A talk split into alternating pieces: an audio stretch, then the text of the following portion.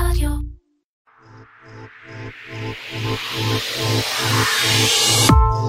שלום וברוכים הבאים לפודקאסט של דנונה שטראוס, סדרת פרקים החושפת את מה שקורה מאחורי הקלעים של היוגורט, החל מזיהוי הצורך בשוק, דרך שלבי הפיתוח והייצור של היוגורט המודרני, ועד לשילובו בתזונה מאוזנת ובריאה. בפרק הנוכחי נדבר על הקשר שבין חלבונים, ובפרט החלבונים שביוגורט, ותזונה נכונה לספורטאים. בדגש על ספורטאים חובבים, שזה מין שם קוד כזה לאנשים כמוני וכמוכם, שביום יום יש להם עבודה, משפחה, ילדים שצריך להסיע לחוגים, וכמה פעמים בשבוע הם לוקחים הפסקה מכל הטירוף הזה ויוצאים לרוץ, ללכת, לרכב על אופניים, משחקים כדורגל, כדורסל, טניס, בקבוצה או באופן עצמי. בקיצור, לא מקצוענים, אבל אנשים שמשקיעים כמה וכמה שעות שבועיות בשמירה ופיתוח של הכושר הגופני שלהם. מה צריכים האנשים האלה לדעת על חלבונים כדי לוודא שהתזונה שלהם תורמת, או לכל הפחות לא פוגעת, באמונים הגופניים שלהם? ולא פחות חשוב, מה מכל העצות והטיפים שאנחנו שומעים מהאנשים שמתאמנים איתנו, הם בעצם מיתוסים שגויים ומיושנים.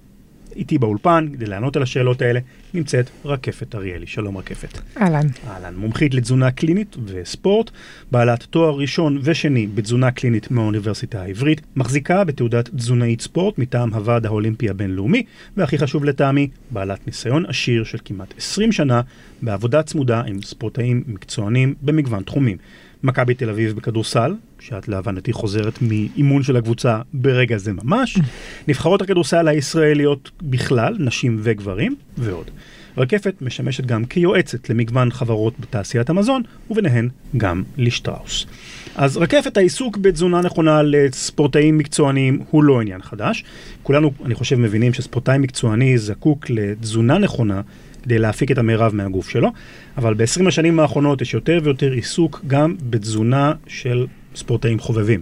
אז מה הקטע של ספורטאים חובבים פתאום? קודם כל, יש באמת עלייה בשיעורי האנשים שעוסקים בפעילות גופנית בשעות הפנאי.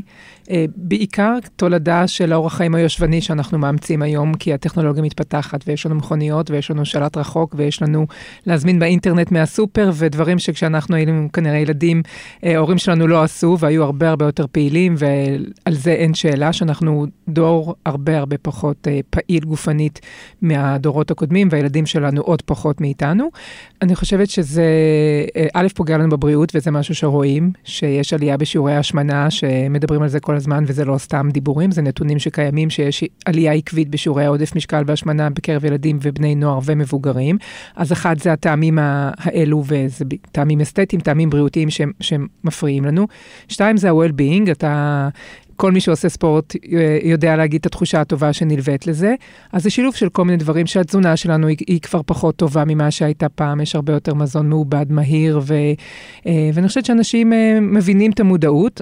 יחד עם זאת, עדיין המספרים הם, הם רחוקים עוד מההמלצות לפעילות גופנית, אבל בכל זאת זה הולך... מתקדמים אולי. מתקדמים, משתפרים, הולך ועולה, ובהחלט הרבה יותר אנשים היום עוסקים בפעילות גופנית. את מרגישה גם את העלייה במודעות לתזונה אצל ספורטאים חובבים פונים אליך יותר? אני חושבת שאפילו אולי יותר מהספורטאי המקצוען. הספורטאי החובב, אתה יודע, הוא קונה את הבגדים הכי יפים, את הציוד הכי איכותי, אה, הולך למכון, מרגיש שהוא אה, עכשיו אה, לקראת אולימפיאדת טוקיו, אז הוא גם חייב לאכול כמו ספורטאי מקצוען, ופה באמת יש איזשהו פער די גדול בין הספורטאי המקצוען לספורטאי החובב, אבל הם בהחלט מנסים לאמץ ומסתכלים על המודל של הספורטאי המקצוען ומנסים לחקות אותו בכל התחומים. בביגוד, בתסרוקות, אתה רואה איך התסרוקות משפיעות, כל מה שהספורטאי המקצוען עושה, יש, אחר, יש, יש לזה השלכות, כנ"ל בתזונה. מה שבדיוק מביא אותי לנקודה הבאה שרציתי לשאול אותך. אז אם אני ספורטאי חובבני, ואת אומרת שרובנו נוטים להתלבש כמו הספורטאים המקצוענים וכדומה, יש היגיון גם לספורטאי חובב שאכפת לו מהתזונה שלו, ורוצה לעשות אופטימיזציה של התזונה שלו כדי לעזור לתחביב שלו, גם להעתיק את התזונה של ספורטאי מקצועני? יש דברים שבהחלט חשוב שהספורטאי החובב יעתיק מהספורטאי המקצוען, כי יש, אה, אה, עוד פעם, אנחנו נפתח רגע סוגריים, מה זה הספורטאי החובב? יש מגוון, יש כאלו שהם מבחינת שעות אימון יעשו יותר מספורטאי מקצוען. אם תיקח את החבר'ה החובבים, שהם אה, עובדים יום שלם במשרד, אבל הם עושים איש ברזל, וטריאטלונים, ומרתונים, וחצאי מרתון, הם יכולים להתאמן 7, 8, 9 יחידות אימון בשבוע. בסופי השבוע אימוני נפח, הם, הם לא פחות אה, אה, מקצועיים. לחלוטין, הם רק לא מקבלים שכר על זה, אבל מבחינה גופנית הם בהחלט צריכים תזונת ספורט כמו ספורטאי מקצוען. אבל בואי נכוון אז- לרוב המק... נכון, הקהל אז- הזה, אז שאני רוב- מניח שזה שניים, שלושה אימונים בשבוע. נכון, אז רוב. הקהל שעושה שניים, שלושה אימונים בשבוע באופן מאוד גס, לא צריך לשנות משמעותית את הרגלי האכילה שלו בעקבות השניים, שלושה אימונים האלה, בהנחה שהרגלי האכילה שלו טובים. כלומר, אם הוא אוכל לא טוב, ותכף אולי נגיד מה זה לא טוב, אבל, אבל בוודאי שזה ישפיע לרעה על הגוף, על היכולות הגופניות. אבל בהנחה שאותו ספורטאי חובב, שיש לו תפריט תזונה מזין, שכולל אה, אה, ירקות וחלבונים ופחמימות בריאות וחלבונ, וחלבונים רזים ושומנים בריאים, וכמות הקלוריות שהוא צורך היא נכונה, ועל זה הוא מוסיף שניים, שלושה אימונים בשבוע, הוא לא בהכרח צריך לשנות את הרגלי האכילה שלו. נכון שיש כמה אה, ניואנסים שהם יכולים לעזור לו ולשפר, מה לאכול לפני אימון, מה לאכול אחרי אימון, אבל זה, זה ברמה ש, שבהחלט אפשר להשיג אותה בקלות בתזונה, וזה לא חייב להיות מאוד מדויק, כמו אצל הספורטאי המקצוען, שבאמת אם הוא יאכל אה, קצת פחות חלבון אחרי אימון, או קצת פחות פחמימה, זה ישבש לו את, ה, את האימון, כי אם אני באה למכון כושר ו, ואני רוצה לרוץ עכשיו שמונה קילומטר ועשיתי את זה בשתי דקות יותר או פחות, כנראה שזה לא מאוד לא ישנה לי ממש באותו חשוב. יום, אבל לספורטאי המקצוען זה ודאי משמעותי. אז שברנו כבר מיתוס שאומר, אתה צריך לאכול כמו ספורטאי מקצוען, כי אתה כנראה לא צריך את זה אם אתה אוכל יוגורט ותזונה בריאה כזו או אחרת. נכון, שניים, שלושה אימונים בשבוע, גם, גם מבחינה קלורית זה לא סטרס כזה גדול, אם אתה עושה, שוב, פונקציה של משקל ומין וסוג האימון, אבל נגיד שאימון גופני עצים ינוע בין 400 קלוריות לשעה לאישה אה, ששוקלת 60 קילו, ל-800 קלוריות לשעה, לגבר ששוקל אה, 80-90 קילו. וזה אפילו בקצה העליון. כן. רוב האימונים שאני מסתכל על השעון ספורט שנותן את ההערכות האלה, מדברות על 300-400 קלוריות. נכון, אז לריצה. 300-400, תכפיל בשלוש פעמים בשבוע.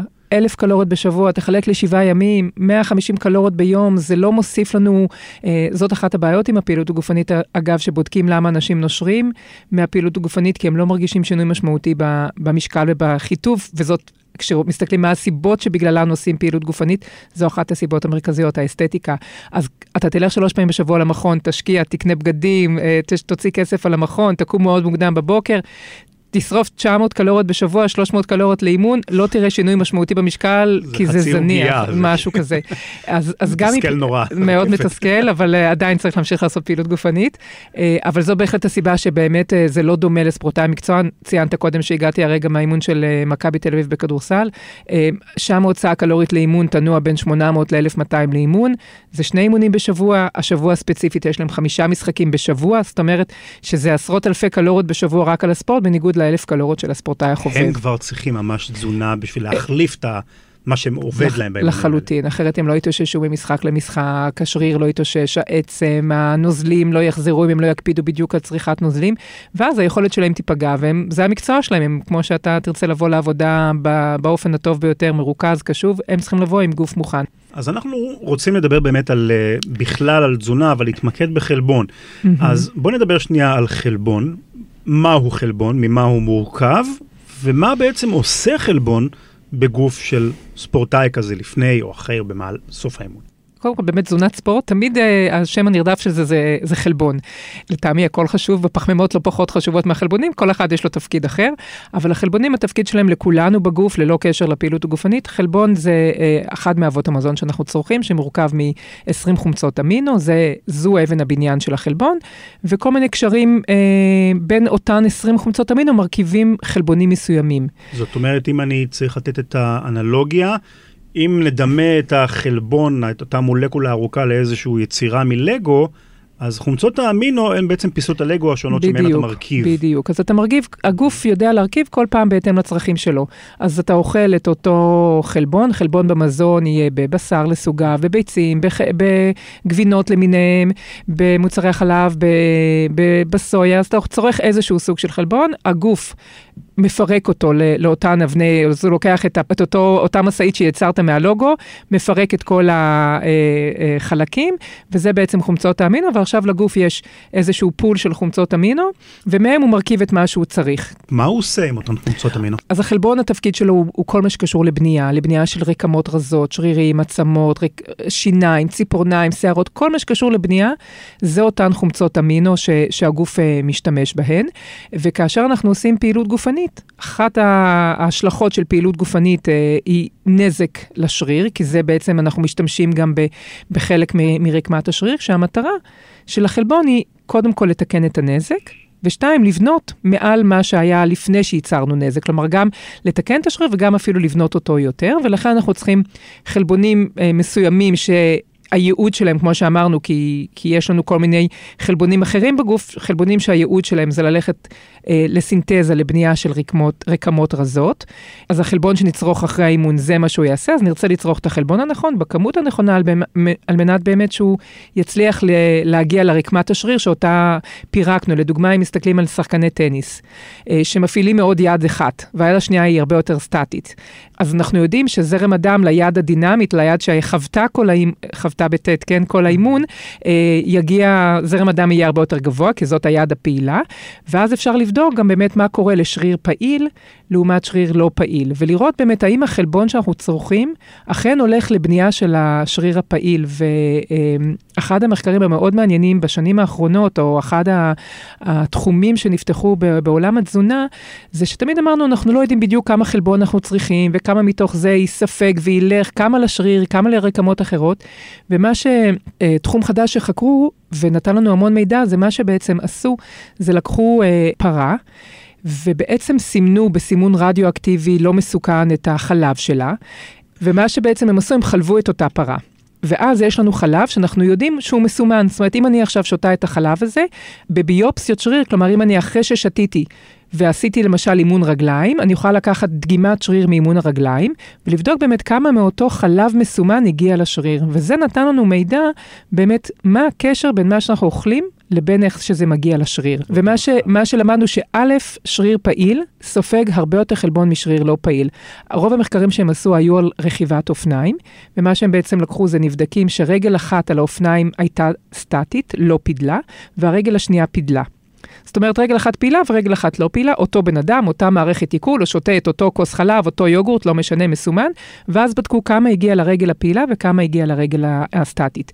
ומה שהם מצאו שבשתי הרגליים, שלוש שעות לאחר צריכת החלבון, עלתה בניית השריר ברגליים, ברגל הסטטית, כעבור שלוש שעות זה ירד, כי אנחנו כבר בצום שלוש שעות, וברגל הדינמית, אפילו שש שעות אחרי האימון, השריר עדיין המשיך להיבנות. זאת אומרת, קודם כל למדנו מהמחקרים האלו, שרגל פעילה, אדם שהוא פעיל, יבנה יותר שריר מאדם שהוא יושבני. כל פעילות גופנית, כל שריר שתעשה, ידיים, רגליים, גב, חזה, השריר יכול אחר כך לקלוט יותר טוב חלבון ולבנות את עצמו מאשר שריר שכל היום היה במנוחה. זה אחד. שתיים, למדו שהכמות של החלבון שהיא מקסימלית לבנייה של שריר, זה נע בין 0.25 ל-0.3 גרם לקילוגרם. כלומר, אם אדם ממוצע שוקל 70 קילו, והוא יאכל כ-0.3, שמשהו כמו 20-20 וקצת גרם חלבון, בעצם זה הכמות שהשריר יוכל לספוג ולבנות איתה את השריר מחדש. מעבר לזה, החלבון ילך ל- ל- למטרות אחרות, אה, וזה נתן לנו גם באמת מידע כמה אנחנו צריכים לאכול פר ארוחה.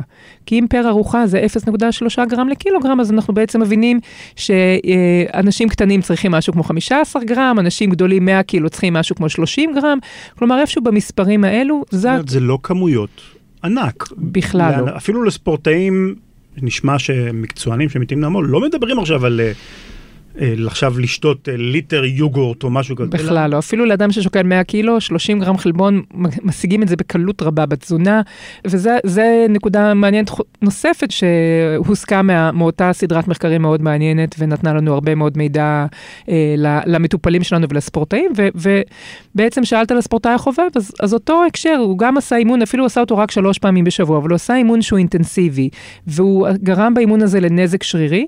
אז אני אתן לו את אותה כמות שאני אתן לספורטאי מקצוען, פשוט זה יהיה רק שלוש פעמים בשבוע ולא כל יום, כדי שהשריר באמת באותו אימון יבנה את עצמו כמה שיותר ובעצם למקסם את, ה, את האימון הגופני שהוא ביצע.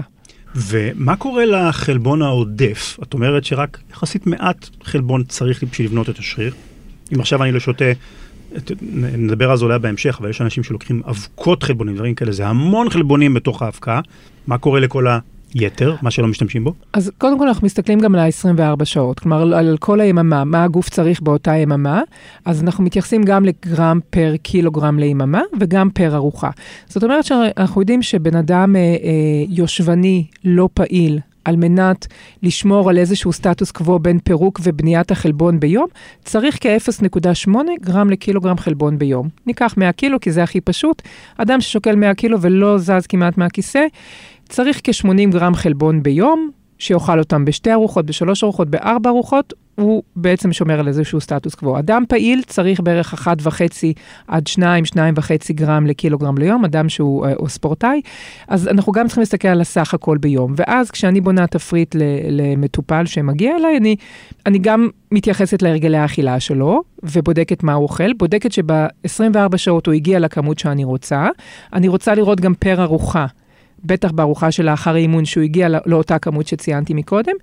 ואז אני מגיעה גם לכמות המוחלטת ביום וגם לכמות פר ארוחה. זאת אומרת, יכול להיות שבאותה ארוחה הוא אכל מעל הכמות שאותו שריר היה צריך באותו רגע, אבל החלבון גם... במהלך היום. במהלך הוא... היום הוא הולך לדברים שתם. אחרים ולמטרות אחרות, ויש לנו המון דברים שהחלבון בונה בגוף, כך שאין כמעט דבר כזה חלבון מיותר. זאת אומרת שאם הוא כחלק מהתפריט וכחלק ממאזן האנרגיה, הגוף ידע כבר להשתמש בו ו- ולבנות איתו דברים אחרים או לייצר ממנו דברים אחרים, אז אין בעיה עם, גם אם אני צריכה 30 גרם חלבון ואכלתי 60 גרם באותה ארוחה, כל עוד במשך היממה כולה זה בתוך התפריט שלי, זה בתוך מאזן האנרגיה, בתוך הכמות, כמות החלבון שאני צריכה ביום, הגוף ידע כבר מה לעשות עם אותו חלבון. אבל הכמויות שאת מדברת עליהן זה כמויות נורא נמוכות, זאת אומרת, לצורך העניין 100 גרם חלבון, הרי זה מה, כמה סלייסים של גבינה צהובה. קודם כל דבר יש לו גם ערך קלורי, אז כמו בכל דבר, בין אם זה פחמה, חלבון או שומן, כל דבר שיהיה בו בסוף, אה, הוא יהיה, נהיה במאזן אנרגיה חיובי ויהיה לו מחיר קלורי, אז בסוף אנחנו נאגור את האנרגיה העודפת כשומן. נכון. אה, אז כמו כל דבר, אנחנו רוצים לשמור על איזשהו מאזן אה, אנרגטי, כי בסוף האנרגיה העודפת תאגר כשומן, ואז אנחנו נעלה ב... אז זה אני חושב מסקנה חשובה, כי הרבה אנשים אולי עכשיו מבינים יותר טוב, שבסך הכל הכמויות שאנחנו באמת צריכים של חלבון, הן לא גדולות. אם אתה צורך הרבה הרבה יותר מדי חלבון, זה לא בהכרח בריא. זאת אומרת, זה לא משהו בריא בקצת, הוא בהכרח עכשיו מאוד מאוד תאכל עכשיו כמויות אדירות של חלבון. נכון, לא צריך לאכול כמויות אדירות מכל דבר ובוודאי לא מחלבון. יחד עם זאת צריך, אה, לחלבון יש יתרונות נוספים מעבר לבניית החלבון בשריר. אנחנו במחקרי השנים האחרונות מדברים גם על נושא של אה, ירידה במשקל, שתזונה עשירה בחלבון טובה, לנושא של ירידה במשקל, מגבירה תחושת שובע אה, ועוד מטאבוליזם ועוד כל מיני דברים אחרים. זאת אומרת, תפריט עשיר בחלבון זה לא דבר רע גם לאוכלוסייה הכללית, לא רק לספורטאים.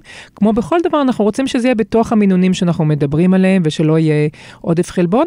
חשוב לציין ש... ש אה, ההפחדות והמיתוסים סביב העודף חלבון, שזה מסוכן לכליות ושזה יכול, הם, הם לא הוכחו בקרב אנשים בריאים. זאת אומרת, ספורטאי או אדם בריא שבדיקות הדם שלו תקינות, אין לו בעיה בתפקודי הכליה, הוא אה, אוכל טוב, הוא אוכל יותר מהשני גרם חלבון שציינתי מקודם, או יותר מה-30 גרם חלבון בארוחה, החלבון לא יזיק לו לאף רקמה בגוף. כלומר, הוא לא יגרום לנזק כלייתי, הוא לא יגרום לבעיות בכבד. זה מיתוס. העוד, העודף חלבון ילך למערכות אחרות, אבל הוא לא מסוכן, אין הוכחה אה, על אנשים בריאים שעודף חלבון הוא מסוכן. עוד מיתוס ששמעתי, מיתוס או אמת, את תגידי, זה שאחרי אימון, אם אני רוצה עכשיו לצרוך חלבון, ושהוא באמת יעזור לתיקון הרקמות, כמו שדיברנו, יש לי חלון הזדמנויות נורא צר. יש משהו כמו 30-45 דקות שבהם אני יכול לאכול את היוגורט, ואם פספסתי את החלון הזה, אז זה כבר לא יעיל יותר. אז לא, זה לא נכון. זה משהו שבאמת היה פעם אה, אה, מיתוס מאוד מאוד, או אמירה שבאמת הייתה מאוד חזקה, אותו חלון הזדמנויות, והיית רואה את באמת הספורטאים מסיימים את האימון, עוד לא מספיקים להתקלח, כבר מצמדים לאבקות חלבון, לקופסאות טונה, וחס וחלילה שהחלון יעבור.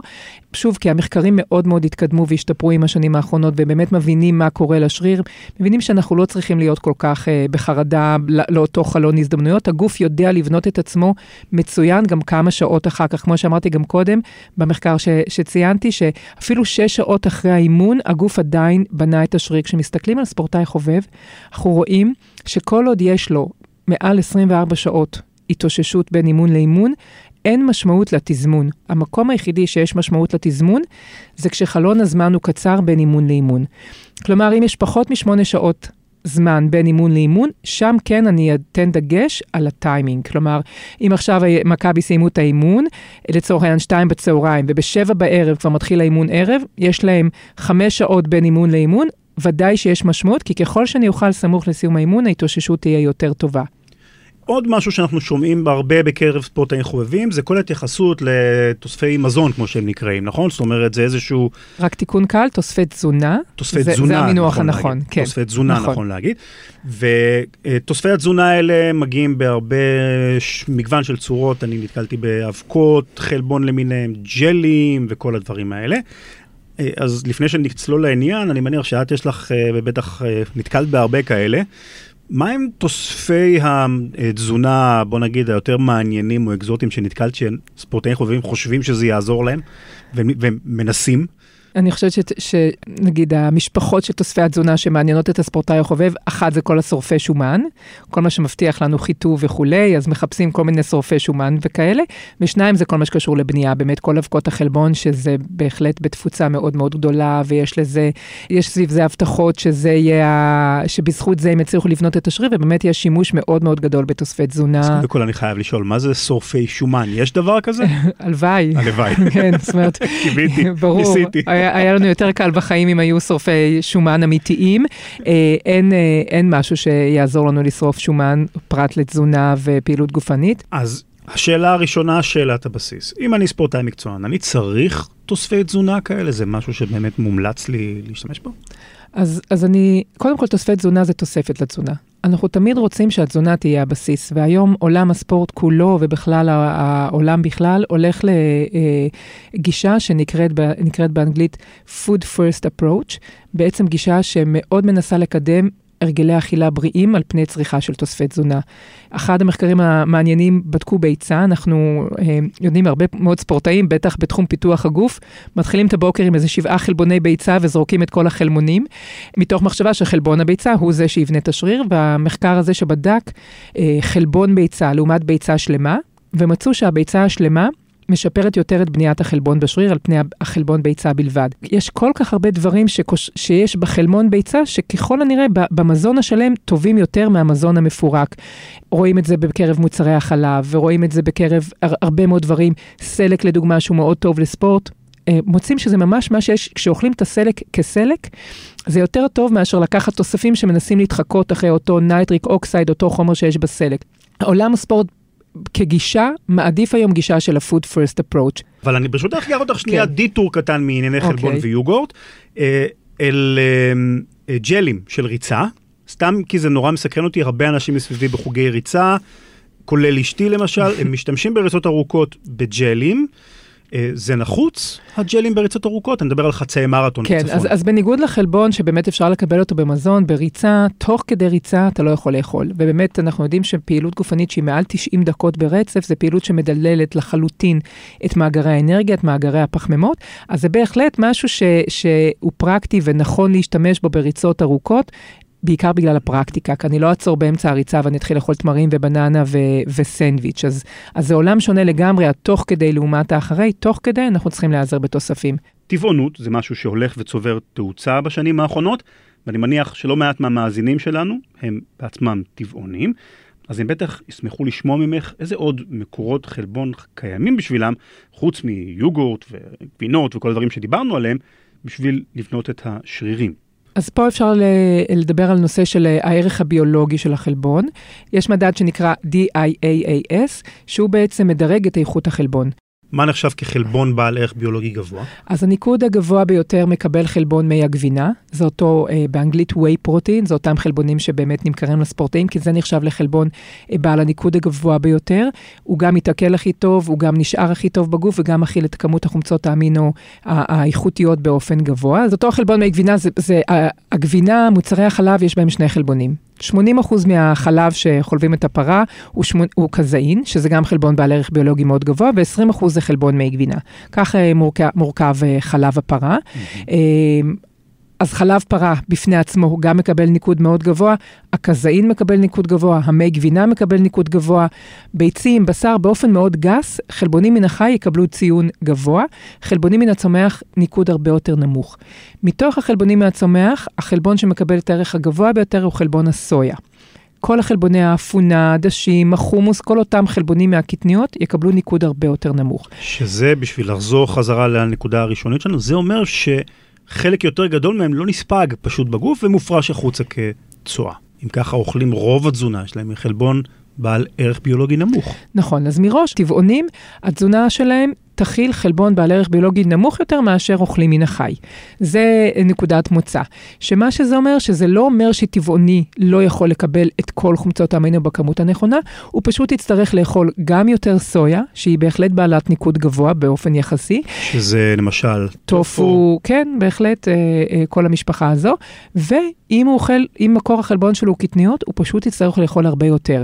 כי כדי להגיע לכמות הספיגה כמו חלבון מן החי, פשוט צריך להגדיל את הכמות, יש לזה גם מחיר קלורי כמובן, אבל אה, אפשר בהחלט להיות ספורטאי טבעוני ולהגיע לכמות החלבון שצריך, גם לחלבון איכותי, רק צריך לדעת איך לעשות את זה נכון, ולא להחליט יום אחד שאנחנו טבעונים ולהסתפק, אה, פשוט להוריד את האוכל מן החי ולא לעשות שום שינוי באוכל מן הצומח. במיוחד אם אתה ספורטאי, אני מניח. במיוחד אם אתה ספורטאי, במיוחד אם אתה ספורטאי בענפים של כוח, אם אתה ספורטאי אירובי, כמות החלבון שאתה צריך, משקל לגוף הוא לרוב יותר נמוך, כמות החלבון היא קצת יותר נמוכה מספורטאי כוח, אבל בהחלט צריך... אה, אה, לשים על זה דגש. ושוב, אני מציינת שזה אפשרי, וגם יש ספורטאי עילית שהם טבעונים, רק צריך אה, אה, לעשות הכוונה מקצועית נכונה. עוד איזשהו משהו שככה שמועה שאני שומע בין המתאמנים, זה שצריכה של אה, חלבון פוגעת בעצמות, מכיוון שחלבון, ככה אומרת השמועה, מונע מהסידן להיספג בעצמות. קודם כל זה לא נכון, שתיים, יש הרבה שמועות. תחום תזונת, תחום התזונה הוא בכלל תחום... פה אנחנו שוברים את המיתוסים. רווי במיתוסים, והתזונת ספורט עוד יותר מזה, אה, ממש לא נכון. העצמות, אה, הסידן ממוצרי החלב בפרט, הוא סידן שנספג מצוין בעצמות, וכל המחקרים מראים שהוא תורם לבנייה של עצמות. אה, צריכים לזכור שיש פה המון אג'נדות סביב הנושא הזה של טבעונות ותעשייה, ובאמת יש המון המון פרסומים מגמתיים של אה, אה, גופים כאלו ואחרים. אה, אין, חלבון לא פוגע בעצמות. עצמות נבנות, יש לנו שלושה דברים שחשובים לנו לבריאות העצם. אחד, להפעיל אותה, לייצר אימפקט, לא לשבת כל היום, לקפוץ, לרוץ, לקפוץ על חבל, בעצם לייצר איזשהו נתק מהגוף שלנו לקרקע. אה, רוכב אופניים למשל לא יבנה טוב את העצם, הוא שחיין, לא תהיה לו צפיפות עצם גבוהה, אז אנחנו רוצים לייצר אימפקט, זה אחד. שתיים, צריכה מספקת של סידן וויטמין D. ושלוש, הורמונים תקינים. אם יש לנו את הדברים האלה, העצם תיבנה טוב. החלבון לא יפגע בה, הסידן ממוצרי החלב לא יפגע בה, נהפוך הוא. סידן ממוצרי חלב זה אה, מקור מעולה וכמעט העיקרי אה, לבנייה של הסידן, ב, לספיגה של הסידן בעצמות, והסידן הוא חשוב לא רק לעצמות. אחד המינרלים הכי חשובים בגוף לעוד המון המון דברים אחרים, לא צריכה להיות שום בעיה עם צריכה עודפת של חלבון בבריאות העצם. אז הנה עוד אה, אה, סברה שגויה שאני מקווה שניפינו עבור המאזינים. אז בואי ככה בשביל לסגור את הדיון הזה, דיברנו על כל מיני אה, טיפים ככה כלליים ועצות לספורטאים חובבנים. אה, אולי הגיע הזמן ככה לסכם את כל העניין הזה. תני לנו איזה outline לתזונה בריאה לספורטאי חובב. אוקיי, אז בעצם לסכם 20 שנות אה, עבודה ל, לדקה וחצי. בקלות. אבל ננסה. אז, אז קודם כל אני חושבת שחשוב אה, מאזן האנרגיה. באמת, לא לחשוב שעכשיו אני מתחיל לעשות פעילות גופנית ואני יכול לאכול כמה שבא לי. אה, הוצאנו קלוריות, התחלנו בזה בהתחלה, זה כנראה לא כל כך משמעותי ולא המון קלוריות, אז קודם כל לזכור שזה שעשיתי כמה אימונים בשבוע, אני עדיין צריכה לאכול די דומה מבחינת הקלוריות למה שאכלתי לפני שעשיתי את הפעילות הגופנית. אה, מבחינת התפריט בשביל הספורטאי החובב, אה, אנחנו רוצים שיהיה בו ויטמינים ומינרלים, כלומר, מגוון מגוון של ירקות ופירות וקטניות ודגנים מלאים, לקבל את המגנזיום ואת האבץ, ואפשר את הכל לקבל בקלות רבה מאותם מאכלים.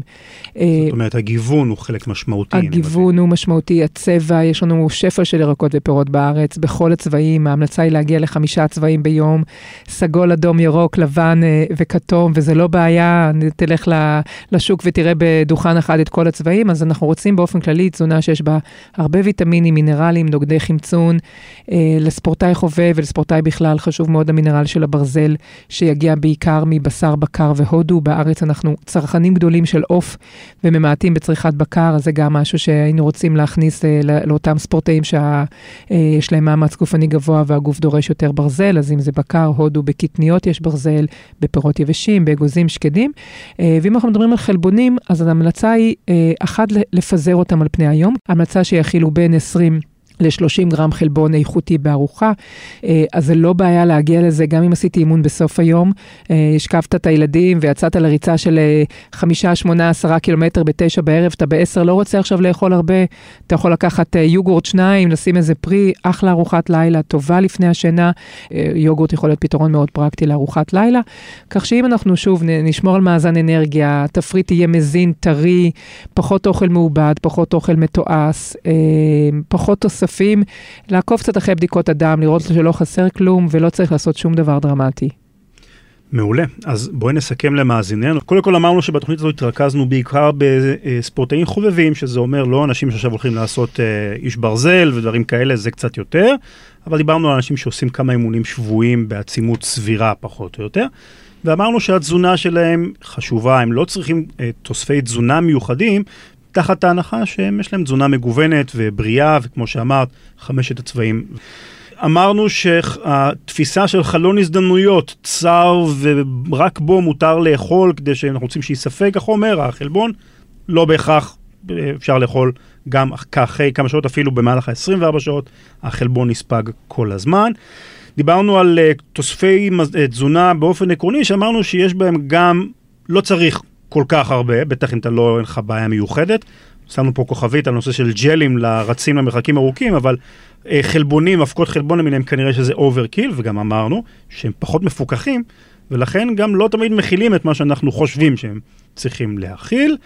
אה, ודיברנו על אה, היתרונות של תזונה מאוד מגוונת, במיוחד עבור טבעונים, שראינו שבמקרה שלהם הערך הביולוגי של חלבון הוא נמוך יותר ממי שאוכלים בשר, ולכן הם צריכים לאכול גם כמויות גבוהות וגם אה, מזון מגוון יותר, מקורות חלבון מגוונים יותר.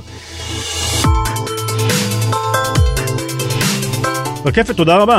בבקשה. אני מקווה מאוד שעשינו לכם הספורטאים ככה קצת סדר בראש, ושפעם הבאה שתחזרו מאימון יהיה לכם קצת יותר ברור מה צריך לעשות. אז תודה רבה לך. בבקשה. תודה רבה לכם שהאזנתם. נשתמע בפרק הבא.